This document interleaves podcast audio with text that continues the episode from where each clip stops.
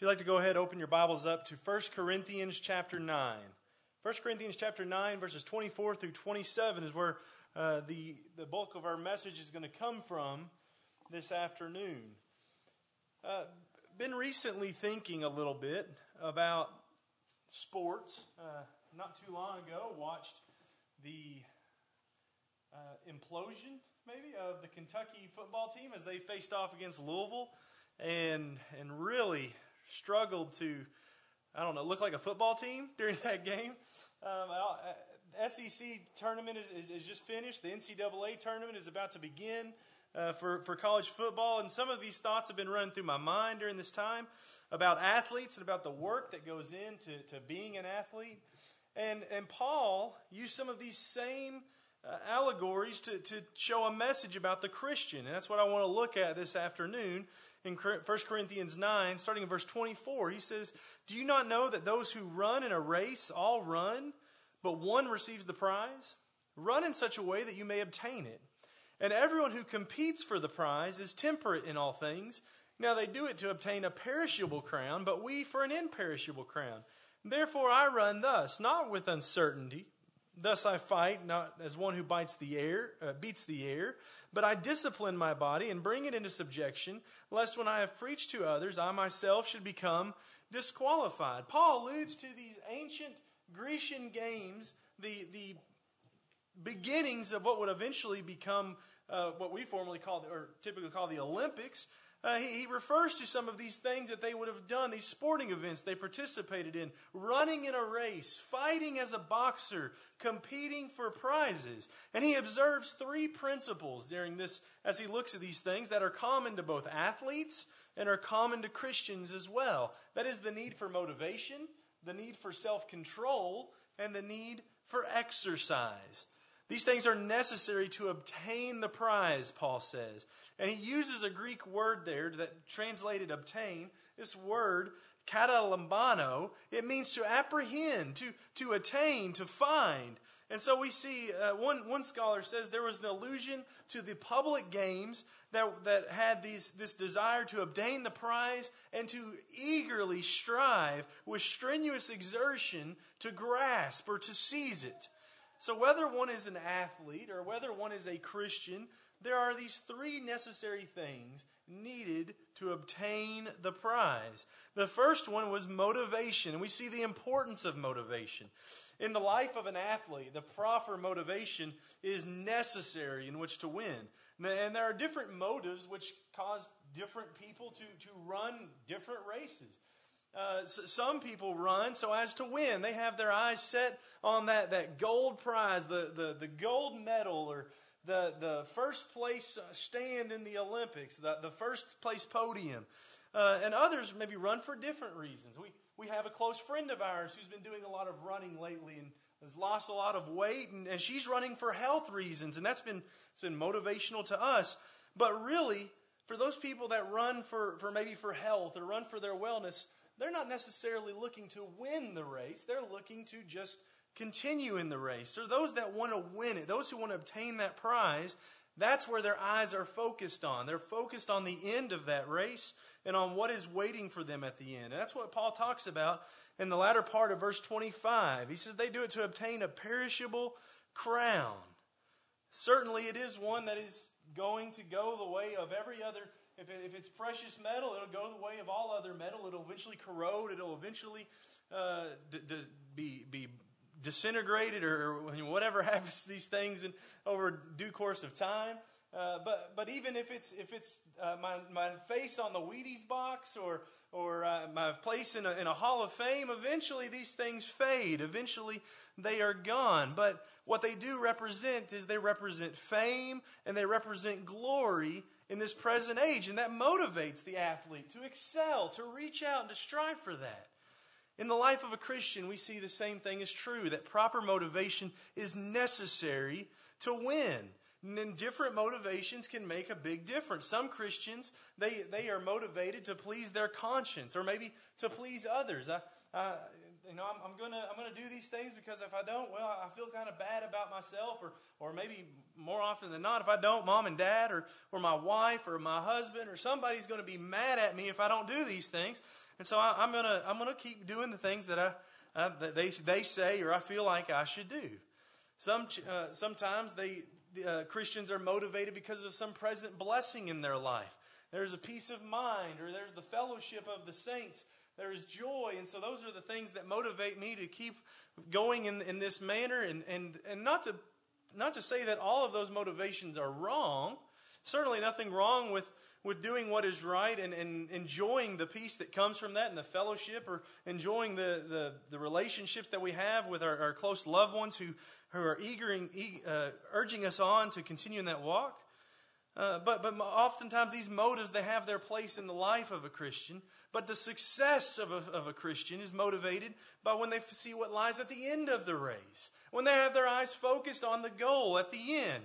They're running for, as Paul says, an imperishable crown, one that will not waste away, one that will not rot, one that will not fade. A crown of righteousness. Over in 2 Timothy chapter 4. In 2 Timothy chapter 4, Paul talks about it there as well.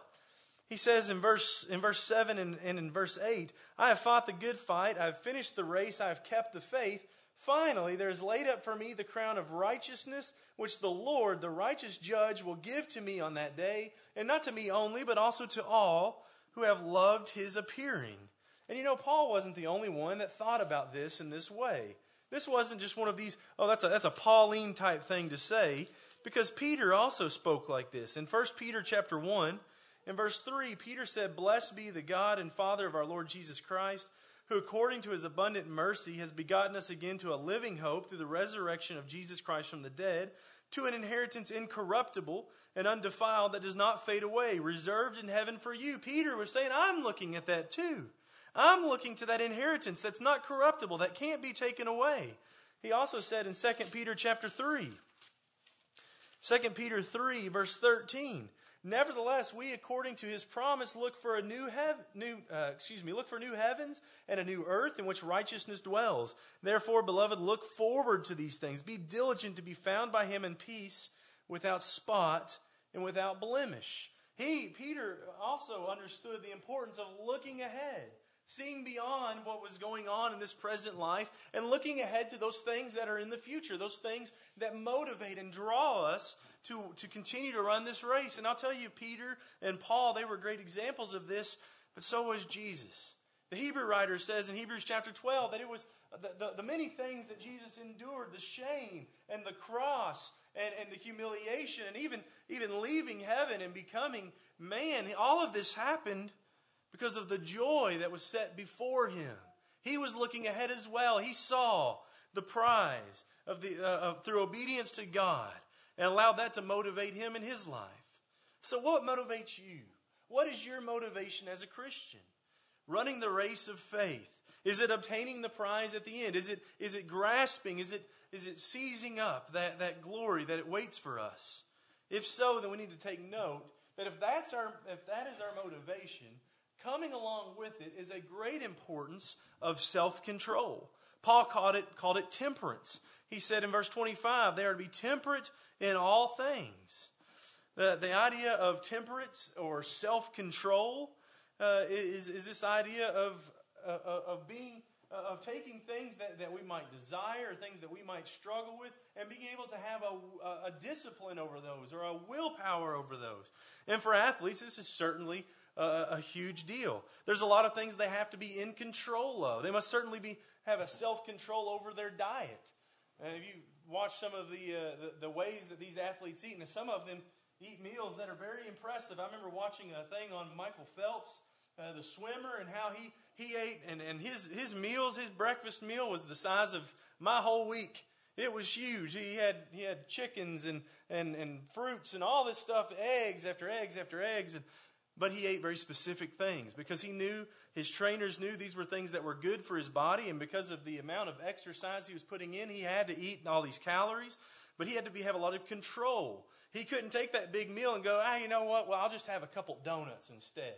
I think i might just go down to mcdonald's have a biscuit and gravy.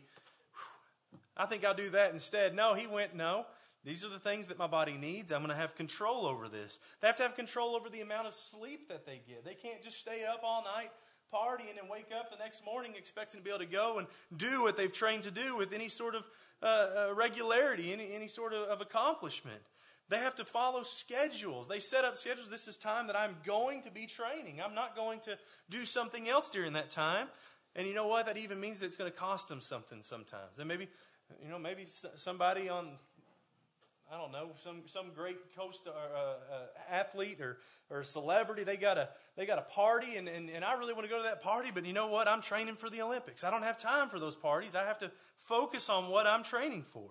It's going to cost them something. And that self control means that they are in control when it comes to the, the thing that they have set their motivation on. They are controlling everything in their lives that, that could de- deviate them away from that and could could damage the motivation that they have. Self control means doing it even when you don't feel like doing it. I'm reminded of a quote that I read by, by Mia Hamm. She's a little bit out of the, the public eye now, but for a while, Mia Hamm was this amazing soccer player for the women's uh, American soccer team, and she even was a gold medalist in the Olympics. And she was quoted one time talking about her, her training. She said, I am building a fire, and every day I train. Not just a little bit here, a little bit there, a little bit when I feel like it. That's the way I like to train. That's how I want to exercise. Just when I feel good, I'll go to the gym. No, I build a fire, and every day I train. I add more fuel, and at just the right moment, I light the match. I imagine that, that there was times in her life, probably going all the way back to when she was in, in grade school, that she was getting up and she was taking that soccer ball and she was picking a spot on the wall and she was kicking it. And she was hitting that spot every time, and she would probably do that thousands of times, kicking that ball around. You know, the same thing is true in the life of a Christian. Self control is just as necessary. Paul said in verse 27 of 1 Corinthians 9, I discipline my body to bring it into subjection. Self control is necessary. It is necessary in overcoming the works of the flesh. Look over what Paul said in, to, the, to the Galatians in Galatians chapter 5. Galatians chapter 5, look in verse 19 through 24. He says there, Now the works of the flesh are evident, which are adultery, fornication, uncleanliness, lewdness, idolatry, sorcery, hatred, contentions, jealousies, outbursts of wrath, selfish ambitions, dissensions, heresies, envy, murders, drunkenness, revelries, and the like, of which I tell you beforehand, just as I also told you in time past, that those who practice such things will not inherit the kingdom of God. Paul is going to tell them there is something necessary to overcoming these things. That is the fruit of the Spirit. And included in that fruit of the Spirit, amongst love and joy and peace and long suffering and kindness and goodness and faithfulness and gentleness, is self control.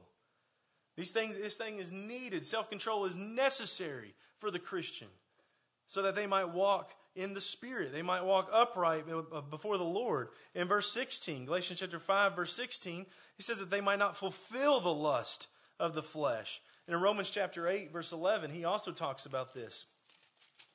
Romans uh, 8, verse 11, this, this indwelling of the Spirit, which helps the, the, the, the Christian, aids the Christian in this way. For uh, Romans 8, 11 through, through 13, says, But if the Spirit of him who raised Jesus from the dead dwells in you, he who raised Christ from the dead will also give life to your mortal bodies through his Spirit who dwells in you.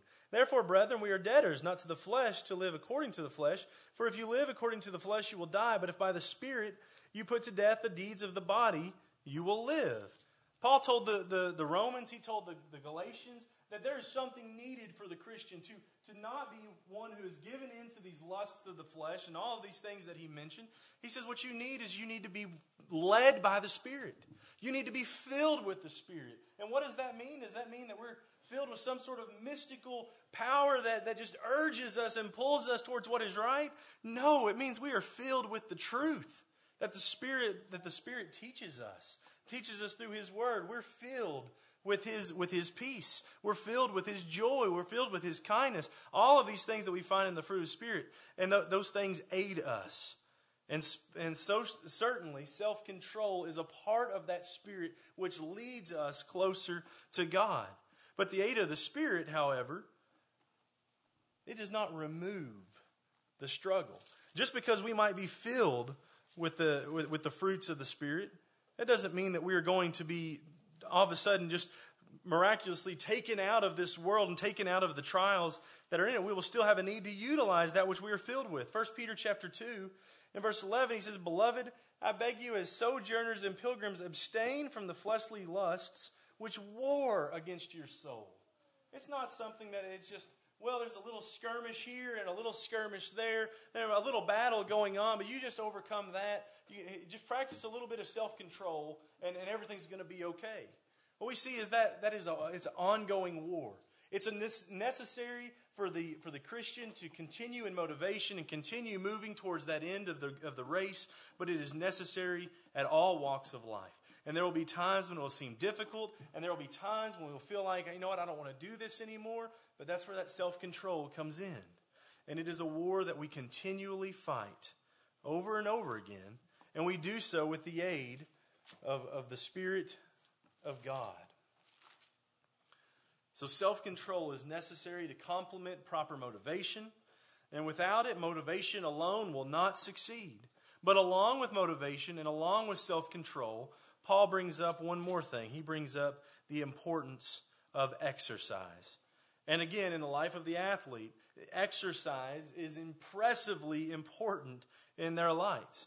Uh, long distance runners, those that run, uh, we're not necessarily talking about the, the Usain Bolts of the world that are just super, super fast. These guys that will run for way long distances, run them, uh, these marathons, and it's just are mind blowing to me how somebody could run that long. But they train for that daily, running 10, 15, 20 miles a day. Swimmers who swim competitively oftentimes swim up to 10 miles every day to be competitive. Gymnasts work out eight to nine hours a day. This exercise is essential to, to their, their sports and to the regime that they are involved in to be competitive, to, to be in, able to endure the hardships of the competition. You know, those runners that if they didn't run that, those, those mileages every day, and they get out to the race and they say, All right, we're ready to go. And they're all warmed up and they take off. And after one or two miles, their hamstrings are burning and their, their quads are feel like they're just stretching apart. And they say, I'm done. I'm, I'm not running any more of this. This was crazy. It's important to endure the hardships of their competition. They, they practice and they exercise over and over again so that they might gain the victory.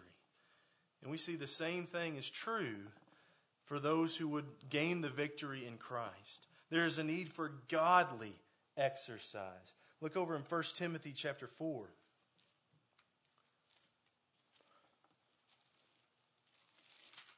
In 1 Timothy chapter 4, and in verse 8 says, For bodily exercise profits a little, but godliness is profitable for all things. Have promise, having promise of the life that now is and that which is to come. It offers benefits uh, in godliness when we're exercising godliness in our lives. That offers benefits today in this world right now. It offers benefits in our life, life as we deal with those around us, our coworkers, our friends, our family, and our neighbors. But it also offers incredible benefits in the life that is to come, in the promise of the life of the future. But it's also, we see examples of good spiritual exercise strewn throughout the, the Bible. In 2 Timothy chapter 2 and verse 15, we see an example of what that might what it might look like. 2 Timothy 2 verse 15, a, a passage that oftentimes we uh, many try to uh, make a, a memory verse for themselves. It says, "Be diligent to present yourself approved to God, a worker who does not need to be ashamed, rightly dividing the word of truth." Diligently. That's, that's an exercise that is done over and over and over again, spending time in the Word of God so that when it comes time to apply that, you can rightly divide it. You can, you can be able to use it in the way that it was intended to be used and, and not to twist it or not to distort it. Philippians chapter 4 talks about another way in which we exercise. Philippians 4, verses 6 through 7 says, Be anxious for nothing, but in everything by prayer and supplication with thanksgiving, let your requests be made known to God. And the peace of God, which surpasses all understanding, will guard your hearts and minds through Christ Jesus. When we talk about meditation, that's one of those things that people sometimes like to, oh no, there's there's that word meditation, that's not something that the Christian should be involved in. That's that's one of those kind of far out beliefs that come from another, you know, another philosophy. but that we see examples throughout the scriptures of Christians, of, of people of God that meditated. They would go to God in times of worry, in times of fear, in times of great blessing. They were constantly devoting their time to God. They were meditating. They were taking the, the, the weights and the sorrows and the pains and even the joys and, and, and the blessings of this world, and they were glorifying God through that and giving that up to Him and receiving the benefit that comes through that sort of exercise in our life. And that is an exercise that we must be a part of.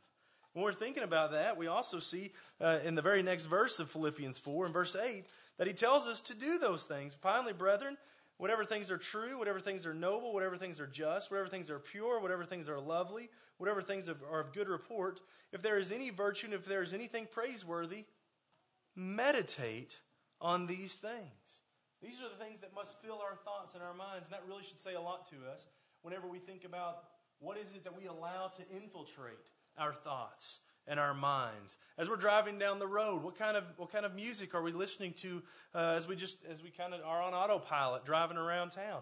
Whenever we're sitting at home and we're unwinding, we turn the TV on. What kind of images are we allowing to to be presented into our minds? God tells us there are some things that we should be meditating on. And it shouldn't be the, the worldly and, and the, the, the terrible things that are oftentimes depicted uh, in many different facets, not just radio and television. We need to find things that are virtuous and things that are praiseworthy. We need to meditate upon those things. We need to love the brethren with sincerity. Romans chapter 12, he says in verses 9 and 10, it says, Let love be without hypocrisy. Abhor what is evil and cling to what is good. Be kindly affectionate to one another with brotherly love and honor, giving preference to one another. This is an exercise in which we exercise godliness in our lives through the ways that we, we treat one another, the ways that we show our love to one another. Not just, not just making sure that we, we tell one another that we love you, but actually going the step further and demonstrating that love for one another in our lives. And then Romans 12, verses 11 through 13, also tells us to be diligent. Again, we find that word diligent. It's funny how that's come up several times. Verses 11 through 13, it tells us to be diligent in our service. Be kindly affectionate to one another with brotherly love and honor, giving preference to love another, not lagging in diligence, fervent in spirit, serving the Lord, rejoicing in hope, patient in tribulation, continuing steadfastly in prayers, distributing to the needs of the saints, given to hospitality. Certainly, we can see through, through Paul's writings and the writings of, of other men through the life of Christ that one who is engaged in such exercises is a true spiritual athlete. One who is running a race with faith and certainty, as Paul calls it in, in, in chapter 26. He says, I don't run this as, as one without uncertainty. So he's running it with certainty, with confidence in this race. And one who is fighting the good fight, a fight with a purpose. These efforts will not be in vain. These efforts, when accompanied by the right motivation, these efforts, when joined to with self control, will result in the, in, in the participant, in that athlete, reaching the prize. So, are you obtaining a prize? Is that your goal? Is that your motivation, the source of your self control, the reason for your exercise? Are you running so that you may obtain it, as Paul says? It may be this afternoon that you have yet to begin to run that race. The outcome is guaranteed. One, there, there's, there's no, no veil of uncertainty over those who choose not to run. It is truly a sorrowful thought that to know that so many will enter into eternity having, having never obtained salvation from their sins. But it is equally guaranteed, and again, without uncertainty, it is equally guaranteed for those who choose to run. For those who choose to set their eyes on the goal and to be motivated and have self control and, have, and, and put into exercise to submit themselves to the control of their King, of Jesus, and exercise obedience to his commands. That guarantee is yours. And you can have that guarantee today. Maybe those of you who have already begun the race, but, but hardships have come up and you've realized some of those hardships, some of these hurdles have been, have been difficult, have been hard, and have caused you to stumble or trip and fall or just slow down in your run, maybe take your eyes off the prize, maybe to look to the left or to the right at things going on around. I, I just wish that we would all take heart. I wish that we would all read this in the eyes that Paul had, had, had said it when he wrote in 1 Corinthians chapter 15 in verse 58 said, My beloved brethren, be steadfast, immovable, always abounding in the work of, in the work of the Lord, knowing that your labor is not in vain in the Lord. Paul saw the prize at the end, and he saw the guarantee that not just he, but all Christians who submitted their lives to Christ have that they will be able to reach that prize if they just don't give up. Keep that motivation, keep that self control, keep that exercise. If there is some way that you need the help or the prayers of the saints here today, maybe it is to become a child of God, to begin your race today, or maybe it's because you, uh, for, some, for some reason, for some sin, has caused you to be separated from God. Won't you please let it be known right now as we stand and as we sing?